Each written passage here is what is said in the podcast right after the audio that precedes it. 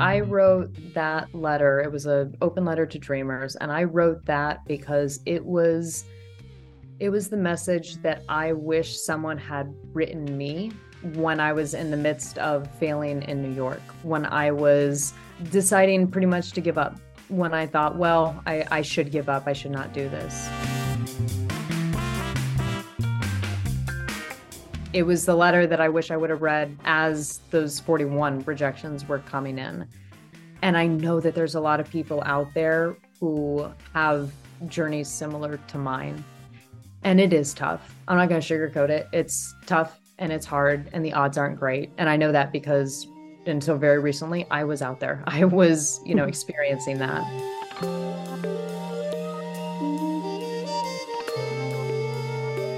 But it's just as important to have the idea that it can happen. It's tough, but why is that the only opinion that carries weight? Why is that the only voice that gets a say? Why not you?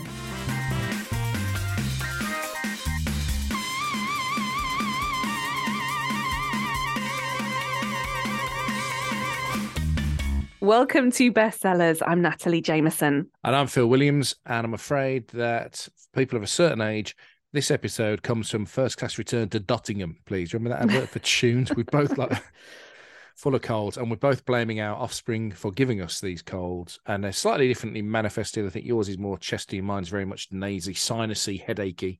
But yeah. And actually, I thought you sounded great until you messaged me and said, I've also got a cold. I didn't know, I couldn't tell. But it's more like the kind of overall detrimental effect in it, where you think. So hopefully we don't sound too like bugged up like that in this episode. Yeah, because that's going to be really annoying to listen to you. So I don't think we do. No, and also I actually wanted to say quite early on this week, just a huge thank you to anybody who's listening and who is also sharing this. And if you really enjoy the book recommendations that we talk about and the authors that we speak to, share it with other people that you think will also enjoy these conversations, because that's kind of the best way, I think, for us to know who's listening and know who's enjoying what we've got to say, is to kind of build up our tribe that way. So yeah, do share it with somebody that you think will like it too. Yeah, exactly. Because the thing is, these conversations don't date. If you come to this in a year's time, it'll still be good. It'll still be a good chat, and you'll still be able to discover a book you haven't read yet. So definitely. So today, TJ Newman, what an incredible story. The second book is called Drowning. The first book was called Falling. They're both set on board aircraft because she's former cabin staff.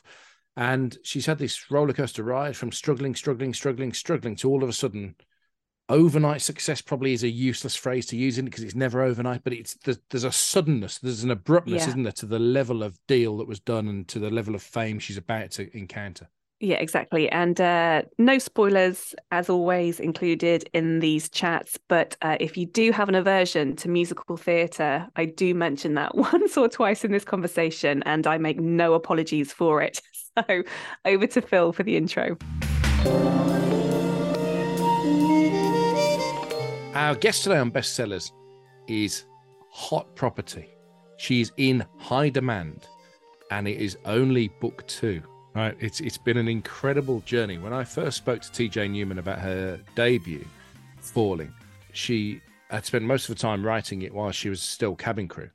And now she spent most of her time fighting Hollywood studios off for her attention, because the new book, I'm right in saying, TJ, the new book sold to Hollywood before it was even out, right? That's correct. Welcome to the podcast. I still can't believe anything that you just said, like movie deal, book. But it's all true, right? No, I didn't make any of that up, did I? Sometimes I ask myself that every day. I'm like, am I making this up? This is too wild to be true. But no, it's true. 2 books, 2 movie deals. It's incredible. So the new one's called Drowning. Before we get to it, can you bring people up to speed on your life? Just give us kind of a potted. How many years ago were you still full-time cabin crew? When did you start writing? What's been the transformation? I've written my entire life. I've been a lifelong reader and writer. I had the first idea for my first book when I was a flight attendant, and I flew for Virgin America for 10 years, had the idea for that one on a plane, wrote it on the plane, on the, back of catering bills and passenger manifests and cocktail napkins, and tried to get an agent for that one. And 41 agents rejected me for that manuscript, and the 42nd agent I sent it to was my one and only yes. And that I think that's really worth emphasizing, because up until that, I thought the record was JK Rowling, who I think had 25 rejections. So you've smashed that out of the water. I'm not sure JK has any records that I've smashed anywhere. I'm pretty sure she, you know what, that may be the only one that I can best her on is like a bigger failure than her. So sure, she's kind of one-on-one, but yeah. But isn't it interesting, like jokes aside, doesn't it show, I know a lot of people say, well, you need to stick with it. If you really want to do it, you've got to stick with it.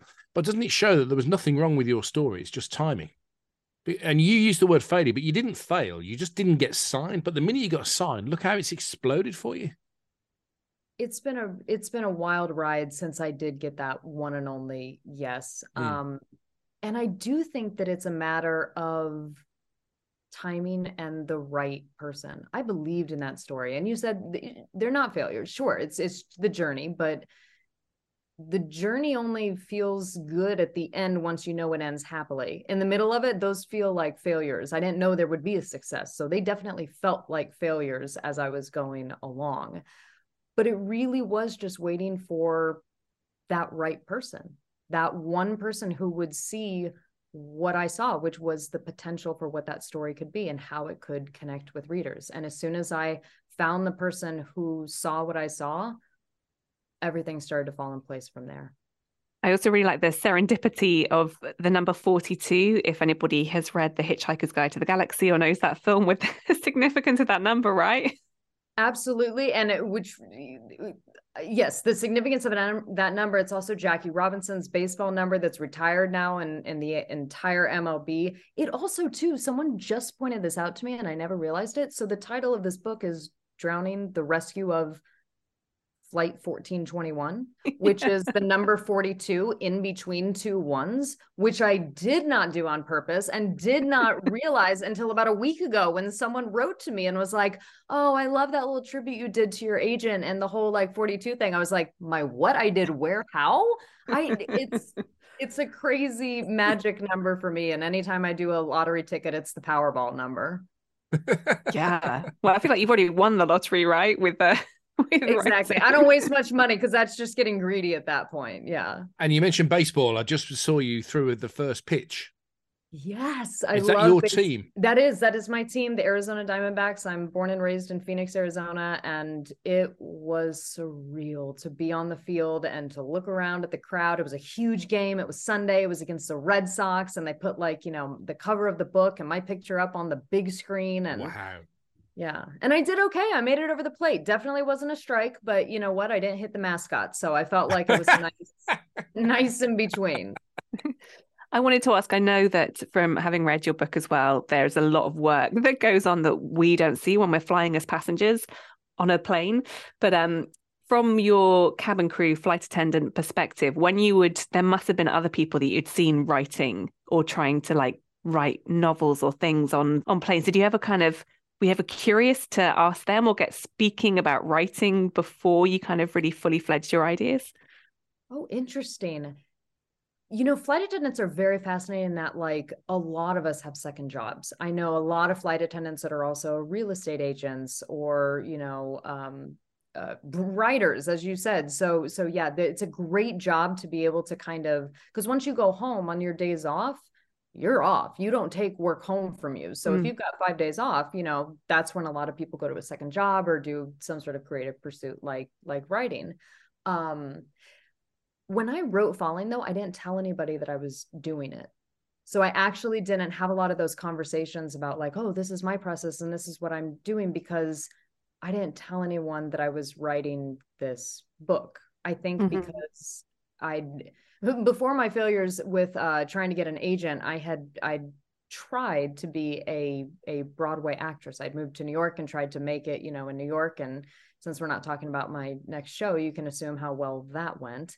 And so, you know, fresh off that failure, it's like when I started writing again, I was embarrassed and I kind of felt like I'd used up all my creative risk taking publicly with that, you know, attempt. So I didn't tell anybody I was doing it. So nobody at work knew that I was writing this book. Nobody at work was aware that this was even in my life. And so when the announcement came out that I had a 2-book deal and it was 7 figures and I'd written a book and all this, like everyone was writing me and calling me and saying, you know, oh my God, congratulations. This is so incredible. You wrote a book? Like nobody knew this about my life. And it's actually funny. I had a launch event last night in Phoenix at the bookstore that I used to work at. And I had several flight attendant and pilot friends who came to the event.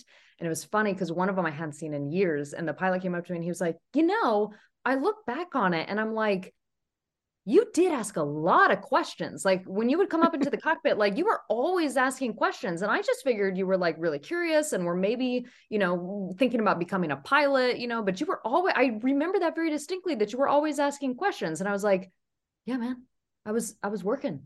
I was getting my information from you. Yeah, I know. You and all the hundreds of other pilots every day. You thought I just wanted to talk about flying. No, I was working the story out. Why did you use the word embarrassed there before, yeah, you know, when you were talking about your creative pursuits? Because I think it's quite common. And I think it's really important that we try and deal with that. As otherwise, it can be discouraging for people to pursue what they want to pursue. Where did the embarrassment come from?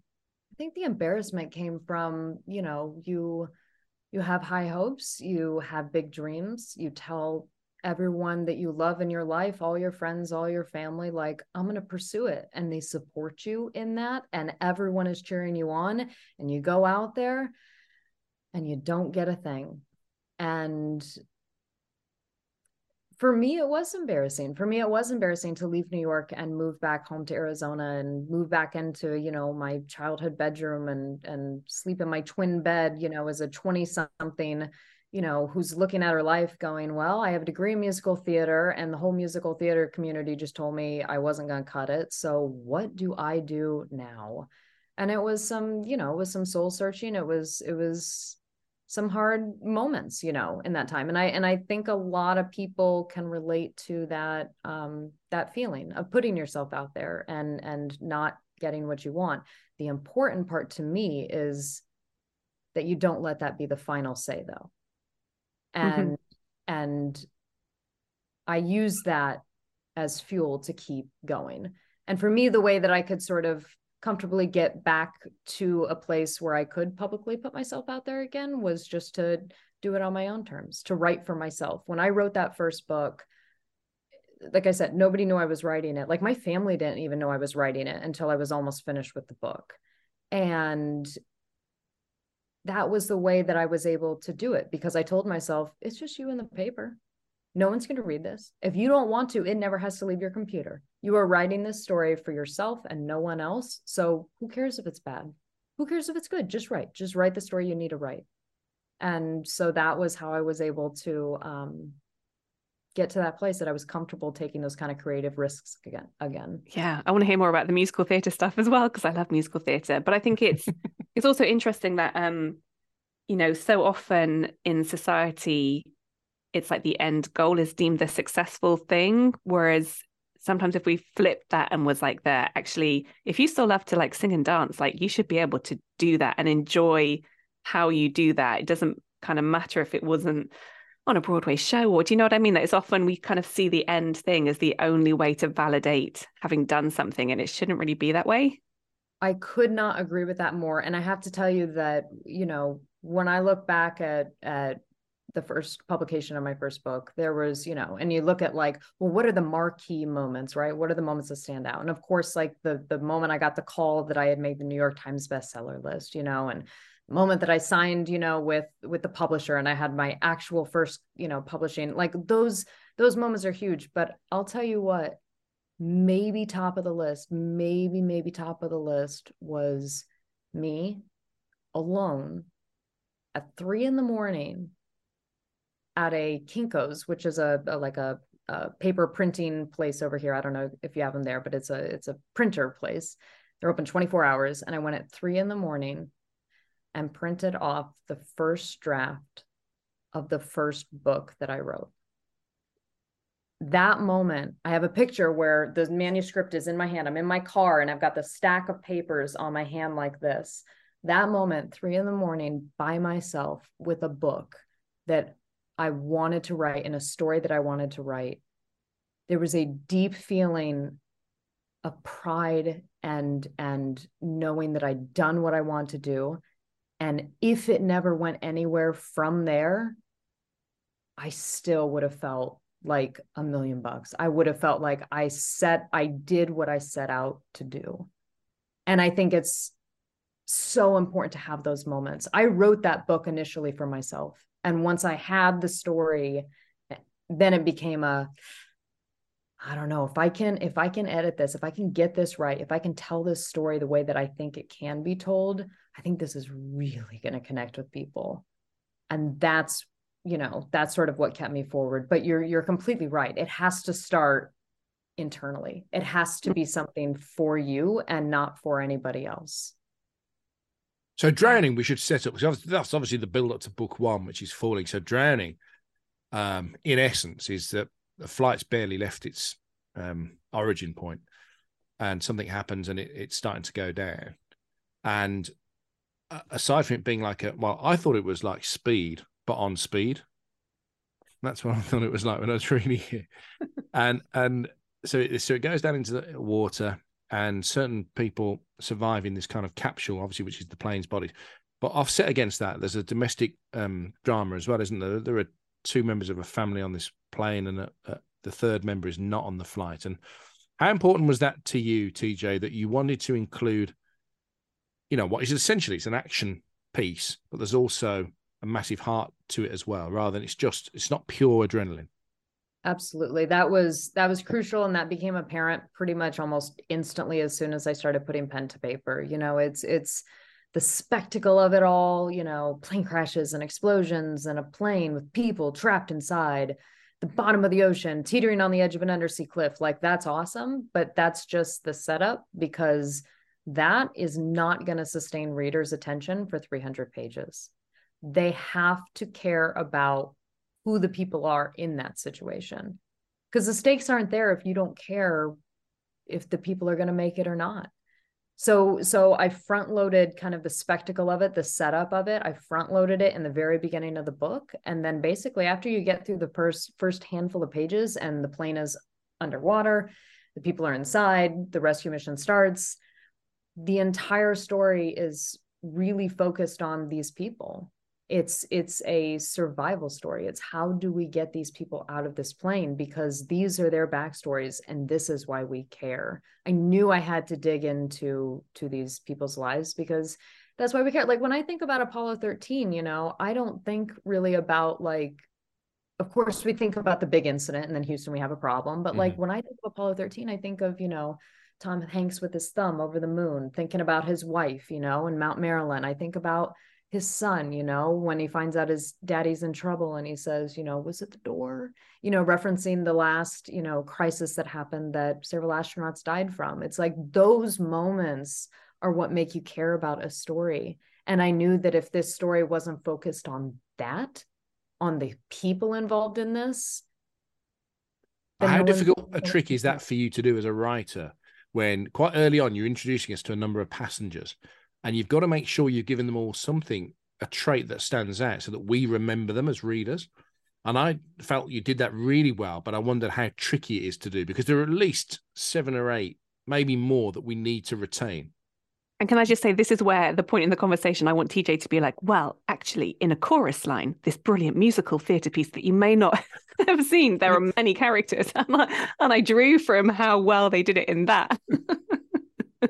That is such a good research reference point. I wish I would have thought of that and gone back and really studied that, because you're completely and totally right. Oh, wow. That's great. 5, 6, 7, 8. No, exactly. We can't go down too far. This will become dinner and a show so fast if we go down the musical. Save that for when we meet in person and we can just shout show tunes at each other and have a drink. I'm already choreographing dance numbers in my mind that we can do, little duets. Natalie, I can't wait. So good. This is great. Maybe it is from my musical theater training. Oh, that's actually really interesting. I've never thought about that. My favorite roles that I did you know, in the shows that I was in college and in my, you know, attempt at a professional theater life, I loved being a part of the chorus. I loved being in that like massive ensemble where everybody is working together towards the same thing. I also love singing in a choir. I still sing in a choir, and I love that idea of everybody has their own individual aspect that they're bringing to it, but we're all doing the same thing together. And that's interesting. I never realized that that's kind of, you know, may cross over into writing of these books, which are big ensemble characters with each person with the big rich backstory. And I realized recently too that I think my flight attendant training helped with that, in that every single flight I get 100-some brand new strangers that I know nothing about, but as a flight attendant am trained to observe, right? Like I, as a flight attendant, I'm trained to constantly have situational awareness and be looking at every passenger going, does that person look sick? You know, is this going to be some sort of a medical emergency once we're up there? Is this person a threat? Is this person, why is that woman crying? What is happening here? So we're constantly evaluating passengers and seeing, you know, what we can gauge from what we observe. And I think that that sort of, you know, character study, for lack of a better way to describe it, is, you know, what I did every single day for 10 years with 100-some people every day. Yeah, I also think that's something that's really undervalued, that skill, because like reading the room is something that you had to do every day. And I'm surprised there aren't more incidents that we hear about of things going wrong when that isn't judged well. Exactly. And maybe it's because you do judge it well, you know, that because that's how we're trained. We're always trained to think like, if you can spot, especially during boarding, you know, if you can spot something when you're on the ground, when you can still handle it, does this passenger appear to be intoxicated? Because I would much rather handle that on the ground and get them off of the plane than to deal with it once we are trapped in a metal tube miles up in the air traveling hundreds of miles an hour. And that's also why you see a lot of incidents happen during boarding, you know, when you're still on the ground, because that is the flight attendants recognizing like, we're probably going to have a problem with this passenger. We need to sort of address this before we have this situation happening at altitude. Shall we, before we get any further, shall we get you to read a bit? And then it kind of establishes where we are with this excellent breakneck speed novel that you've created. I would love to. And I'm going to read just the very beginning of the book, the first page, because if I go too terribly much deeper than that, we're hitting spoiler territory. All right. Will Kent opened his eyes just in time to see the engine explode. His arm shot up to protect the passenger seated at the window, but his daughter Shannon didn't seem to notice. The 11-year-old girl just watched the flames spewing out of the back of the engine's tail cone and uttered an uneasy, "Whoa." Will sat up straight and looked over the top of the seats. The emergency exit was 2 rows up. A flight attendant sat there in a rear-facing jump seat staring at the passengers. He could just make out her name bar. Molly. Will caught her eye. Molly didn't say a thing. She didn't have to. The aircraft shook. Panic gripped the cabin as everyone craned for a look out the windows. Flames, chunks of metal ripping off, flying by. Will leaned over Shannon for a better view. The engine was on fire. Parts of the wing were shredded. Below the plane, crystal clear turquoise water. Shannon looked to her dad. Why aren't we turning back to Honolulu? Will had been wondering the same thing. Dun, dun, dun. What I also really like, just to kind of pick up on what we were saying before you read that opening paragraph as well, is that you kind of set it up so well, but it's not just reading the room and those people in the room, it's how you judge which people are going to follow and choose who is a voice of authority that they're going to put their trust in, which is something you play with beautifully in this story. Were there particular incidents that you can remember from being on flights where you saw that happening, and you can kind of see, you know, the kind of mood shift because somebody says something or somebody believes somebody? It's really wild when you're on a flight because everyone's in their own world. Everyone is doing their own thing. No one's thinking about the fact that they are, you know, as I just said, in a metal tube, miles up in the air, you know, flying at hundreds of miles an hour. No one thinks about that until something goes bump. And you can feel the literal shift in energy when something goes bump and everybody's attention just narrows in and everyone is suddenly aware of exactly where they are and what's at stake. It's really quite a fascinating thing to witness. And I think that's kind of, you know, part of why I write these types of stories and why I do this, because I'm fascinated by that. It was such a visceral feeling to see that and to have all of that directed at you, to suddenly be on the receiving end of it. And as a flight attendant to then go, it's on me.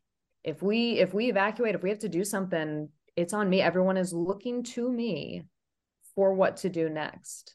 It's really, yeah, it's a trip.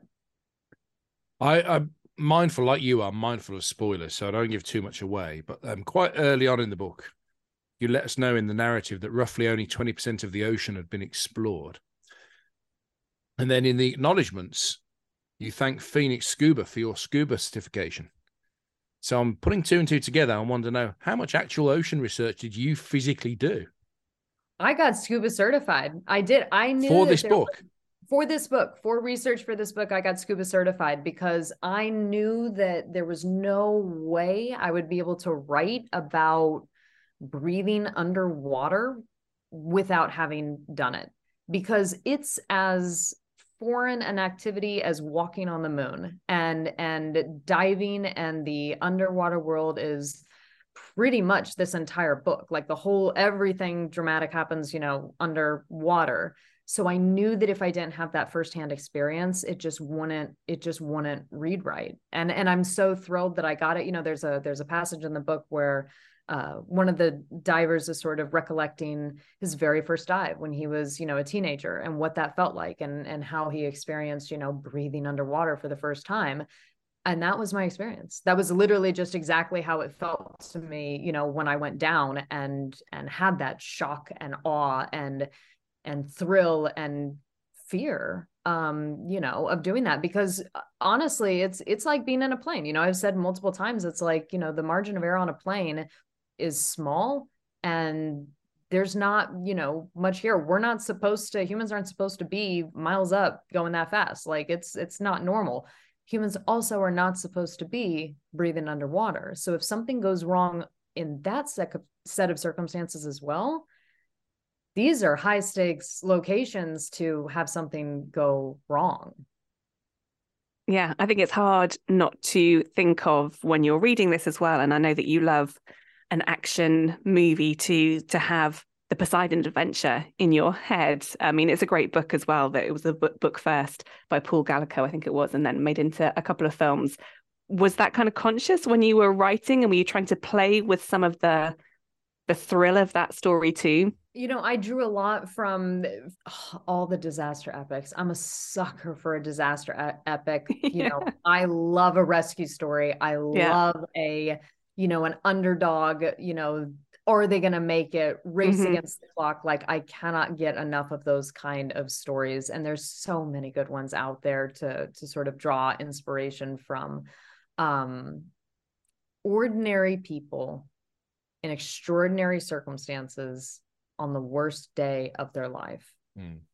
That's really, you know, both of my books so far have been just that, because I'm fascinated by this idea of, what would you or I do in these mm-hmm. situations? What would a normal person do in this situation? Because as much as I love to, you know, watch Apollo 13, I'm not going to the moon. I'm not an astronaut, you know, I'm not an international spy. I'm not, you know, going to ride a dragon. All these things that are amazing that I love, there's still a little bit more of a distance between me and the character, because these things just aren't in the cards.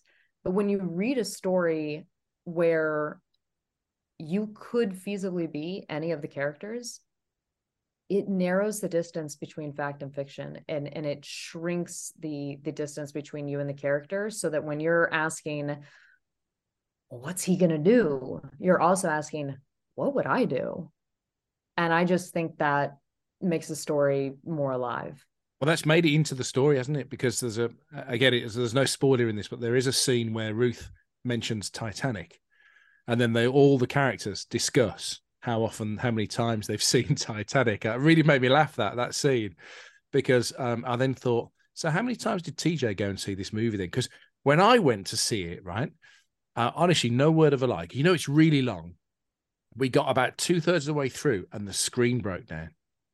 And then they were like, well, we can give you a ticket to come back again. I said, oh, I've got to go and do, I've literally missed 20 minutes. I've literally got to go and watch the first 2 hours and whatever again just to catch the last 20. Which is fine. But even though we all know how it ends, right? I mean, there's no spoiler, you know, with Titanic, even if you haven't seen it. You know the boat's going down. Everybody knows the boat's going down. But yeah, how many times, that is me. The book, you know, that it talks about how many times I saw it. I saw it 6 times in the theater. That's back in the days when, you know, my parents had to drive me to the theater and I had to use my allowance money to buy the tickets. And I saw it 6 times in the theater. There are Easter eggs for Titanic throughout this entire book. It's one of my favorite movies of all time, and it was constantly on top of mind as I was writing this book. So there's a lot of like tiny little Easter eggs that if you've seen the movie as many times as I have, you may pick up on. I think I picked up on a few of them, but I want to reread it now, knowing that they are fully in there because I've also seen Titanic many times. Yeah. I love that you did that. You and I are going to get along just fine. We're just going to watch Titanic and then take like an intermission, do a few musical numbers. This is great. I can't wait. Love it. So good. I also really like, not to go off on too much of a tangent, but because it just popped into my mind there that you wrote a really beautiful essay for Deadline. Oh, yeah. I'm just looking at it right now. I'm glad you mentioned that. Yeah. About kind of a letter to dreamers saying that, you know, because again, I think it's that thing where you've told us about your success and the failure before you got the success, but even so you have had these incredible 6-figure deals and, you know, people wanting you and loving your stories now. And it can feel like it's overnight. And for people trying to do that, it can feel still so unattainable if you're not getting that. But you wanted to kind of say that it's okay to dream and to do that because that's what you were doing before it got to this point. Absolutely. I wrote that letter. It was an open letter to dreamers. And I wrote that because it was the message that I wish someone had written me, you know, when I was needing it, when I was in the midst of failing in New York, when I was deciding pretty much to give up. When I thought, well, I should give up, I should not do this. It was the letter that I wish I would have read, you know, as those 41 rejections were coming in.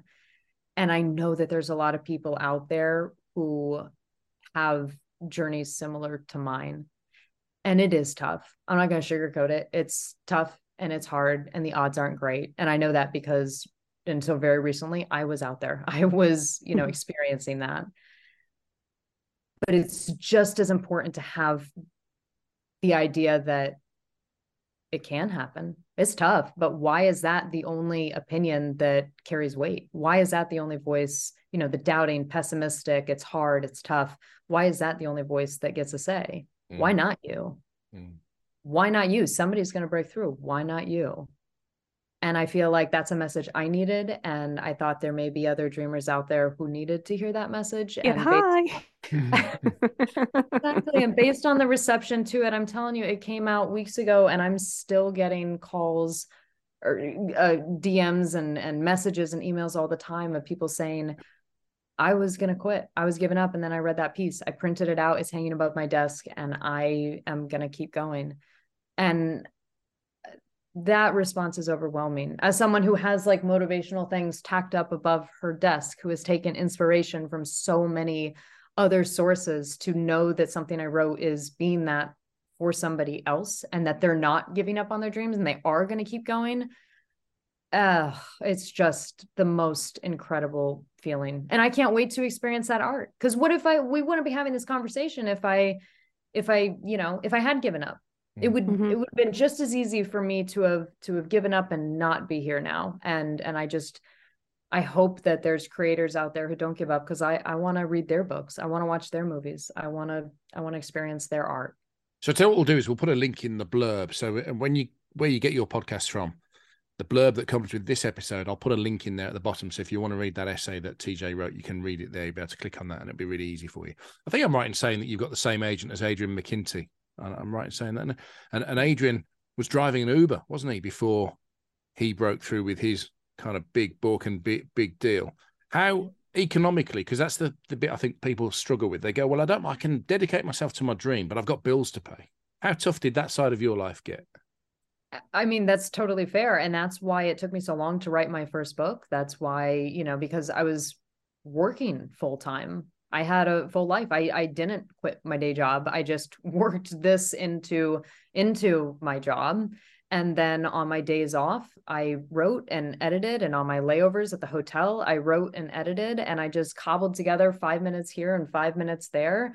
And, I do think that that's something that we limit ourselves on. I think we have this magical thought a lot of the time where it's like, well, because I can't do it full time, I do have a job, I can only devote 5, 10, half an hour here, before I've got to go pick the kids up from school, or I've got to, go do this or go do that.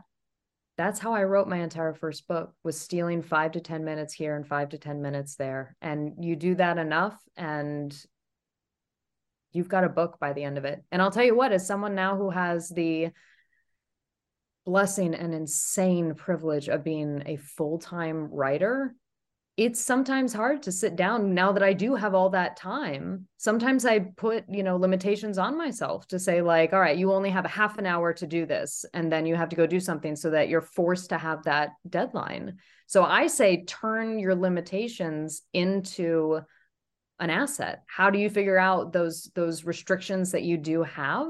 How do you make that work for you? Didn't we have this conversation at the end of the last episode with Mark Biddingham?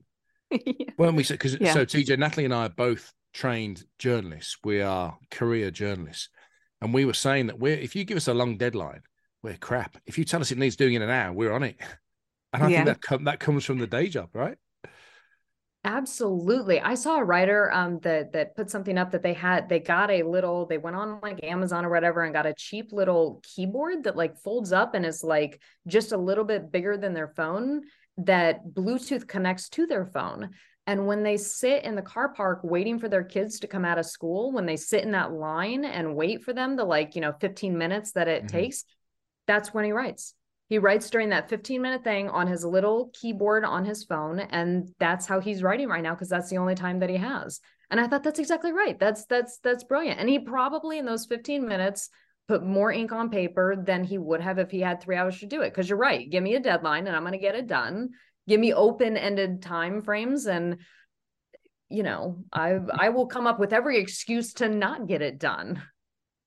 I did have written down as one of my questions, do you procrastinate? Because I think we all do. But again, that doesn't get talked about that much, actually, just how much time we can waste if we do have a lot of time to devote on the thing we're supposed to be doing. I'm getting better at it, because I think especially, there's pressure with the follow-up. And I think I was letting for a while, I was letting that pressure dictate how I was spending my time, because boy, it's easier if you're afraid to do something. It is far easier to come up with an excuse not to do it than if it's something that you're feeling very confident about moving forward with. So I basically had to get pretty disciplined with myself and just not give myself another option, because at the end of the day, that's what it is. It's getting your rear in the chair and it's writing. And sometimes the pages will be good and sometimes they'll be bad, but you have to put in the time. That's all there is to it. I think there's a great quote, the muse will find you, but she has to find you working. Mm-hmm. Yeah, exactly. And the essay that Natalie just referred back to in Deadline, was it that piece, or was it another I've read about you where you said that you'd actually, have you served the person who's going to direct your movie as a member of cabin crew? It was a producer, and yes, that is accurate. So, one of the people that I was on one of those Zoom calls with, it's crazy to be looking at the Zoom and just be thinking, I've served you in first class. This is absolutely wild that somehow this world has turned upside down and now you are pitching to me your idea for what you would do with my book. For your story that lived in your brain. Exactly. And I did you tell them at the time on the Zoom, did you say I've served you in first class? No, I did not say it then. And it's like, I look back, it's like I was based in Los Angeles and my favorite route was LA, New York. That's all I did. Just back and forth. And I think back on it now and I'm like, I was working on that book the whole time up there. And I know that there were people that I didn't recognize their face or their name, who are, you know, somehow involved with something. Like, it's just weird how all the little, you know, serendipitous things like that have happened. So how much can we talk about the movie? The bidding war and the process to get it is about as far as I can go. After that, I always get nervous there's going to be a knock on the door. I've signed so many papers that it's like, you know, I'm just waiting for legal to come and say, like, yeah, remember what you were not supposed to say. So. But we can say it's the team behind Top Gun Maverick, can't we? It's actually with Warner Brothers. So they were one of the final bidders, the Paramount team, was one of the final bidders, which was a crazy moment because, look, I saw Titanic in the theater 6 times. I saw Top Gun Maverick in the theater 8 times. When I like a movie, I like a movie. Yeah. And so I saw that one in the theater 8 times. And it was so funny. Before we went on that call, I said to my agent, I'm like, hey, don't tell them. Like, I know I'm a fan of their work and that's cool and all, but like, it's like bordering on like fangirl, like it's embarrassing almost, like just don't tell him. And he was like, yeah, no, I want it, that's fine. I'm like, okay, good. So we do this call and the call's going great and we're getting off the call and my agent goes, hey, I just want to say before we get it, I'm really proud of TJ for not sort of losing it, not freaking out and telling you how big of a fan. And then he tells them the whole thing. And I'm like, oh my God, I am bright red. It's a Zoom. I am bright red. They're loving it. Cause I mean, like, you know, someone's telling you that, you know, the work that they created connected to you so deeply that you went to the theater 8 separate times to see it. But it was this great moment. And I'm still kind of mortified, but also thrilled to be able to give that kind of feedback to the people who did make something that was so important to me. I'm also like, again, because in that article, you list the people that were bidding for the movie rights. And as you say, it eventually went to Warner Brothers. But, you know, you list these people and how do you deal with the professional like world of that? I mean, obviously it happens all the time that people bid for things and you don't always get stuff. But, you know, these are your heroes. And at the end of the day, you're like, yeah, but no. I had to basically just shut my brain off from the part of my brain that was freaking out and was going like, what is happening? And oh my God, and who do you think you are? And how did you get in this room? Like all of that sort of like disbelief, I just had to kind of shut off and pretend that I knew what I was doing and that these were conversations that, you know, I should be having. Because if I think too long and too hard about the fact that I'm talking to Nicole Kidman on a Zoom about my book, if I really start thinking about that, I'm just going to go, tell me about Moulin Rouge. Oh yeah, exactly. Exactly. I'm fangirling instantly, you know, the whole time. It was like this very like, you know, slow simmer underneath the surface where I seemed calm and composed. And like, internally, I'm like high pitched screaming, just nonstop. So I basically had to trick myself into thinking I was cool enough to be on those calls and that I could handle being on those calls. How much are you going to be involved with the movie? Are you going to write the screenplay? Are you going to be a screenplay writer on it? How much of that, or are you happy to hand it over? We get so many different views from authors who go, no, I don't do movies. I'll give it to the movie people. And other authors go, yeah, it's my book. I'm going to write it for the screen.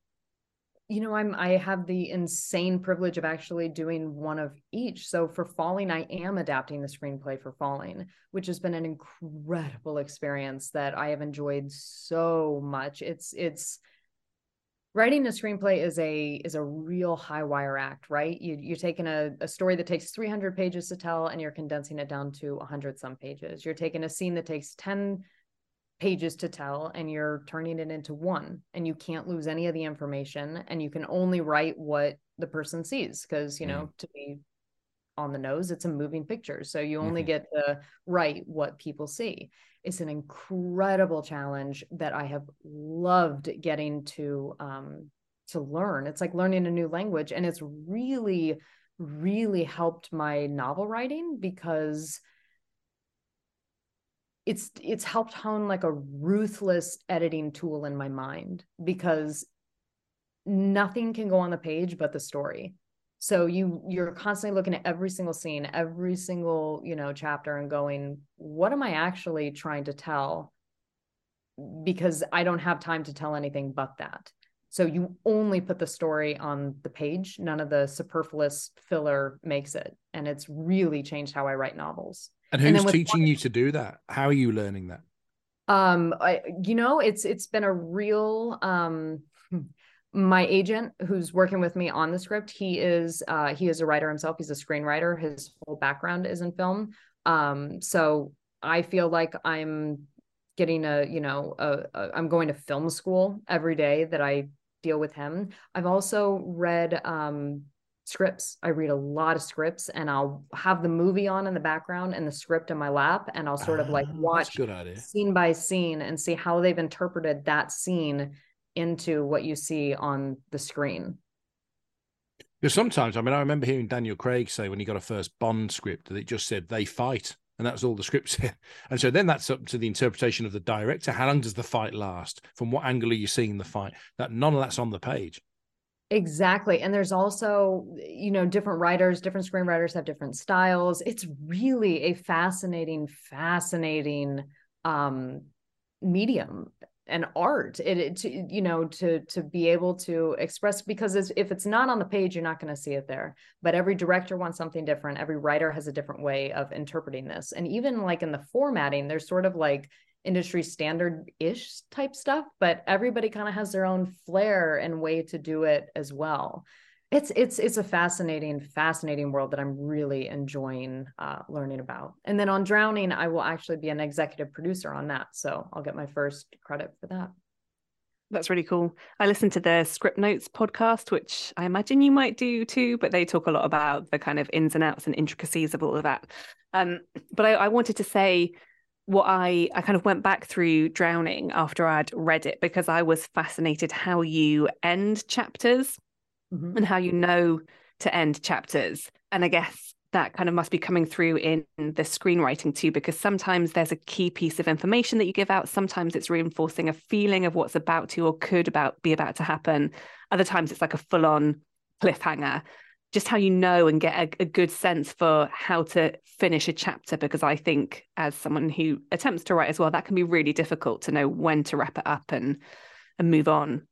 That was something that my agent taught me. It was one of the most invaluable tools that I learned during the writing of Falling, which is the hook and the punch out. The first sentence of a chapter is the hook. You hook the reader and to where they have to read the next sentence, and you just keep building upon that. And then the punch out is, how do you end it in a way that the reader has no choice but to turn the page and find out what happens next? The hook and the punch out, it was invaluable. You're going to have to punch out very soon, aren't you? Which we know. So before you do, tell me this. As an exec producer, will you have a hand in casting? Have you got your family in mind for this picture? I don't write with any actors in mind, because that just feels weird, first of all, to be like, I'm going to write in this actor. No, I would never have that kind of, that feels weird to even think about that. But also, I feel like a character is played by an actor, not the other way around.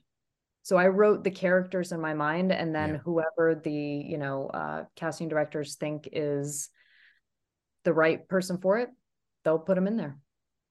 And just before we get your recommendations, what are you writing next? Is it still always going to be something that starts in the air, or are you kind of doing something completely different? I don't know if it'll always be something in the air, because I've got lots of stories I want to tell, but the next one I'm writing does involve planes, and it's big. It's big. I'm having a ball writing it. And it's fun to be doing the publication process and kind of have it on hold while I'm putting this out, and to be in the back of my mind going, ooh, I know how to make that scene better, and ooh, I know how to do this. So I'm excited to get back to the third book. I know they're going to be watching a chorus line. Yeah, that's it. It's about a chorus line that tours, and it's the first musical. Yeah. Hit us up with some recommendations, Alan. Do you get time to read? I know all good writers are good readers, aren't they? Absolutely. And the best, we were talking about that City of Dreams by Don Winslow. That's one of the best books that I've read so far this year. It's a remarkable book. We should shout Don out, really, shouldn't we? Because Don's the reason I know you. Yeah, exactly. He's the connector. He's so supportive of so many writers. It's really, I owe a lot to Don. But his book is amazing. A book also that people, if they're liking Drowning, The Perfect Storm. I read that when I was researching this, and it's one of those things where it's like, God, I forget how good that book is. And so I would recommend The Perfect Storm. Natalie's writing them down. can say. Yeah, I am writing it down. I know the film really well, but I don't know the book of The Perfect Storm well. It's great. It is great. Check it out. It's nonfiction. It's nonfiction, but it reads like fiction. And that's why I study it when I was trying to see like, well, how do they describe these huge, things without all the like melodrama of emotion? And so that's why I read it, to try to mimic that in my writing of this. Listen, we don't want to keep Tom Cruise waiting. I know he's next for you, so I will disappear. But nobody is more thrilled for you than us two. Honestly, it's and especially knowing what you've gone through to get to this stage. Are you hard as nails? You strike me as quite hard. Are you quite resilient? My skin is pretty thick at this point. Yeah. I'm still human, but I've been knocked down enough that I know how to get back up. Well, the book's called Drowning. We loved it. And we love talking to you. And please come and see us next time. Book 3, we want to do this face-to-face. Yes, please. Yes, please. Song and dance numbers and all. It would be amazing. TJ, thank you so much. Thank you guys so much. This was great.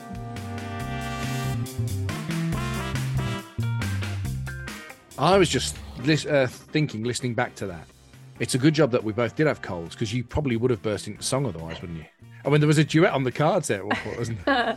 Well, I think there's some in my head, obviously TJ is going to be way better a singer and dancer than I ever have been or will be, because, she tried out on Broadway. Yeah, she kind of went for this whole career, whereas I'm very much I would love to do that. But I just have don't you have done it confidence. At all? Did you do the old ambulance? Yeah, thing? I did I kind of went to Saturday classes and stage school type stuff when I was all through my teenage years. So I did, tap and ballet and modern and singing and drama, and I did all that and I loved it. Ultimately, I think too shy and scared to try it professionally. So, and also probably I'm not that good. So I think that's the other thing in the back of my head. So here's a question for you, right? Having read TJ's essay that you referred to in that podcast. Yeah. Would that alleviate any of the fear for you? I want to turn around and be is your desire to do it. Do you think you could your desire overcome the fear that you have about doing it? No, I think for that I've left it way too late. Yeah, no, I don't think that is a dream anymore. But I think it's I think I am missing doing some of that as a hobby, which I would like to do more of. It's just quite difficult to try and find those things sometimes. But yeah, I think that world is so. I mean, again, we didn't have time to talk to her about all of this, but that world is so brutal. I wouldn't want to put myself through that at all. And at that point, Natalie mutes her microphone as she descends into a coughing fit. We told you we were struggling. This is, we did this a couple of weeks back during half term. And I think what happens is when you've got kids is that they fight all the way through to the end of term and then they just collapse and bring all the school germs back to the house. When I was a kid, I'm sure it was just the school pet that we brought home for half term. But now I think it's all the germs in the classroom. It's all the germs. Yeah. It's fun. Has her essay made you realise or remember any dreams that you're not fulfilling? It's just made me feel like I need to be as resilient as she is. Mm. I feel that sometimes I'm not. And I think, that when I read that, I thought, There's a great line in it which says, and I was going to quote it to her, she writes, "I haven't come this far to only get this far." Yeah. And I think it's hard sometimes to cling on to that if the chips are down or going against you. But I think that's quite probably, I'm almost certain that's what defines those who achieve success from those who don't, is just tenacity, sticking it out. Yeah, I think it's really difficult, because I also think what we were talking about with TJ a little bit too is that you don't always have to want the big thing. So, I've got a really good friend of mine who does a lot of amateur dramatics locally and loves it, gets so much out of that. Shamefully, I haven't been to see her. She could be astounding and should be, on a West End stage somewhere, but it's almost as if the process and the doing it, she gets so much out of doing that and loves it. And that's what TJ was saying about the first book, wasn't it? That when she was at 3 a.m. when she was in that print shop, and she had that manuscript, and I got the sense at that point it didn't matter whether it got published or not. She'd actually fulfilled the dream just to do that. Yeah, yeah. And I wonder if that's almost the better way to do it, because then you remove the pressure from yourself to sell it.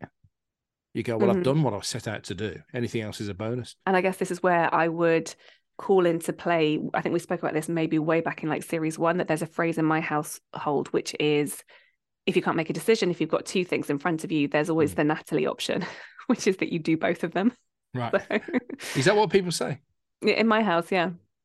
Yeah, if there's that thing where like I'm like there must be a way to do both of those things or to achieve both of that thing. Yeah. So yeah, do that.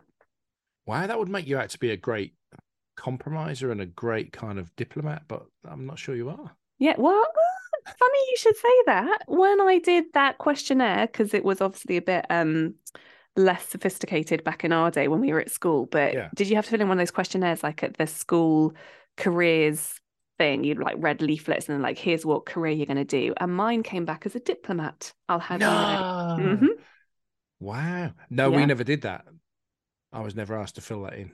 Well, I read it and was like, I don't even know what a diplomat is. I'll tell you my only careers encounter at school, and I don't mind telling you this because I'm fairly confident that the teacher who said it isn't around now. But it was the head of sixth form who also taught me French. And he said to me, so, you know, what are your plans? What are you going to do? And at that point, I wanted to be a newspaper journalist. That's what, and I'd done some work experience on the local paper after GCSE and had a piece printed on the front page.